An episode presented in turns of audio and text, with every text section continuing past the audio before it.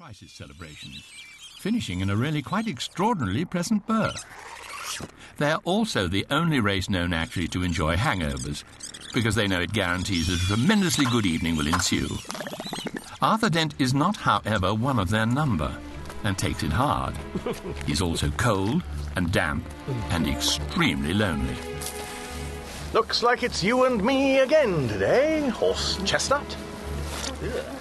He hasn't seen Ford Prefect for four years, and life has, as a result, been quieter than an uneventful Tuesday in the petrified dust bowls on the abandoned fourth moon of Nop. In fact, so astoundingly quiet that he hasn't been blown up, thrown out of spaceships, sucked through space, or even just insulted. Except for once, one evening just two years earlier. Evening, Sycamore 1. Evening, Sycamore 2. Evening, Ash. Evening, Elm. Ugh, be like that. Bloody elms. You try to be polite, and where does it get you? I don't know why. I... What's that? Good heavens! Look! Can you see what I see?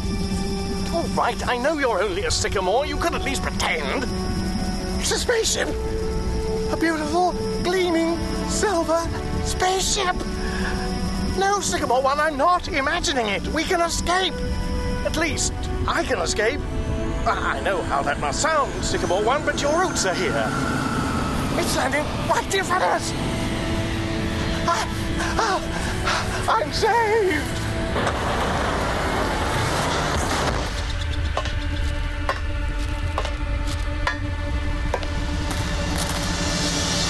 Dent, That's right. I'll just get my pouch. you're a jerk. What? Arthur Dent, Arthur Philip Dent. What is it? You're a jerk. A complete asshole. Uh, Hey ho.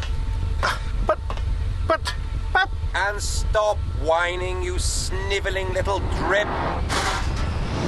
Hey, what is this? Wait a minute! Come back here and say that! Who the hell do you think you are? Wowbagger, the infinitely prolonged, thinks he's a man with a purpose. Not a very good purpose, as he would be the first to admit, but at least it keeps him busy, keeps him on the move. For Wowbagger is one of the universe's very small number of immortal beings. Those born to immortality instinctively know how to cope with it, but Wowbagger's not one of them.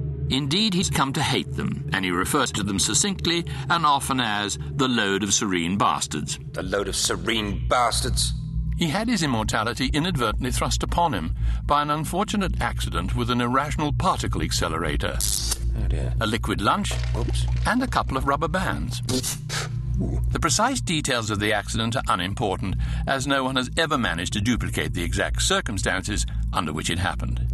Though many people have ended up looking very silly, or dead, or more usually both, in the attempt. To begin with, it was fun. He had a ball, living dangerously, taking risks, cleaning up on high yield long term investments, and just generally outliving the hell out of everybody. But even the joys of immortality can't last forever. Computer, Yes? I'm incredibly fed up. Oh dear. It's the eternity of these Sunday afternoons I can't cope with. That and the terrible listlessness that starts to set in about 2.55. What is the time, by the way? It's 9.30 a.m. in the morning. Oh, well. I mean, I've had all the baths I can usefully have, haven't I? You have indeed. And as the afternoon moved relentlessly on to four o'clock, he would enter the long, dark tea time of the soul. And so things began to pall for him. The smug smiles he used to wear at other people's funerals started to fade. He began to despise the universe in general, and everybody in it in particular. And thus he conceived his purpose. I will insult the universe. I will insult everybody in it. Ridiculous. Is he all right? Look, it's utterly impossible. Think of all the beings being born and dying all the time. I don't care. I will insult them all. Individually, personally, one by one, and in alphabetical order. There are cakes over there if you want them. He equipped a spaceship that was built to last with a computer capable of keeping track of the entire population of the known universe.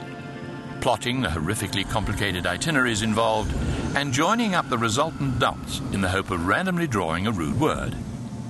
When people protested further, he would merely fix them with a steely look and say, It passes the time. Computer, Still here. where next? Computing. Folfanger. Fourth world of the Folfanger system. Estimated journey time. Three weeks. Yes, yes. There to meet with a small slug of the genus Arth Earth Uphill Idenu. I believe that you had decided to call it a brainless prat. Uh, Uh, what network areas are we going to be passing through in the next few hours? Cosmovid, ThinkPix, and Home Brain Box. Any movies I haven't seen 30,000 times already? No. There's angst in space, I get enough of that at home. but you've only seen that 33,517 times. Wake me for the second reel. All Arthur Dent found to do to pass the time was to make himself a pouch of rabbit skin, which would be useful to keep things in. Then one day he woke up in his cave as usual.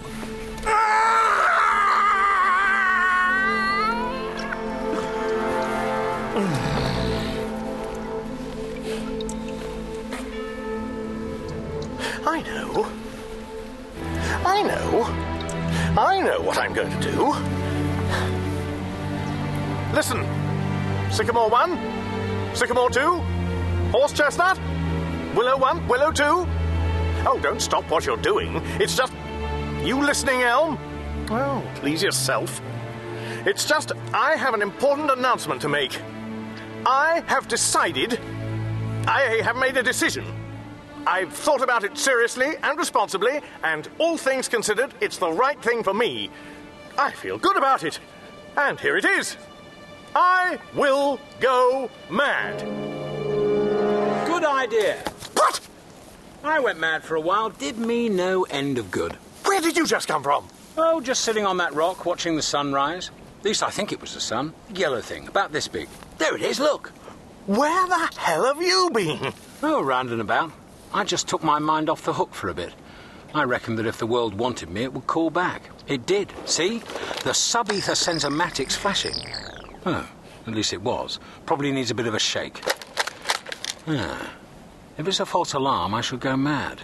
Again. Ford, I thought you must be dead. So did I, which at least proved I wasn't.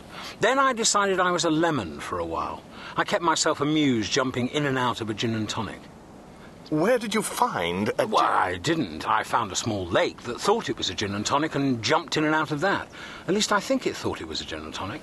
I could, of course, have been imagining it. I hope I am. The point is that there is no point in driving yourself mad trying to stop yourself going mad. You might just as well give in and save your sanity. And this is you sane again, is it? I ask merely for information. Hmm? Oh, and I try to learn to fly. Do you believe me? Look, Ford. Interestingly enough, on the subject of flying, the guide now says Who? The Hitchhiker's Guide to the Galaxy. Remember? Don't panic. I remember finding that easier to obey after I'd thrown it in the river. Ah, but I fished it out. Here. You never told me. I didn't want you to throw it in again. It's playing up as it is. I think something's got into it. What, like gin? No, like it's being updated. The Hitchhiker's Guide to the Galaxy has this to say on the subject of flying. There is an O, rather a na na na. Oh, Belgium. Hey, good to see you again, Arthur. I, I. I haven't seen anyone for years. I can hardly even remember how to speak. I keep forgetting. Um. Birthdays? words. I practice by talking to. What are those things people think you're mad if you talk to, like George III? Kings? No, no. The things he used to talk to. We're surrounded by them, for heaven's sake. Trees, trees. Huh. I practice by talking to trees. I've got names for them. I call them Sycamore 1 and Sycamore 2 and. Arthur. What? Insanity is a gradual process. Don't rush it. I'm just telling you their names. We have something else to do. I'm not going to ask, but imagine I have. I don't know, but things are going to happen. I've detected disturbances in the wash. Is that why the dye ran in my dressing gown? The space time wash. Of course. The new Vogon laundromat on the Bulls Pond hyperlink. Eddies in the space time continuum. Is he indeed? Listen! There seems.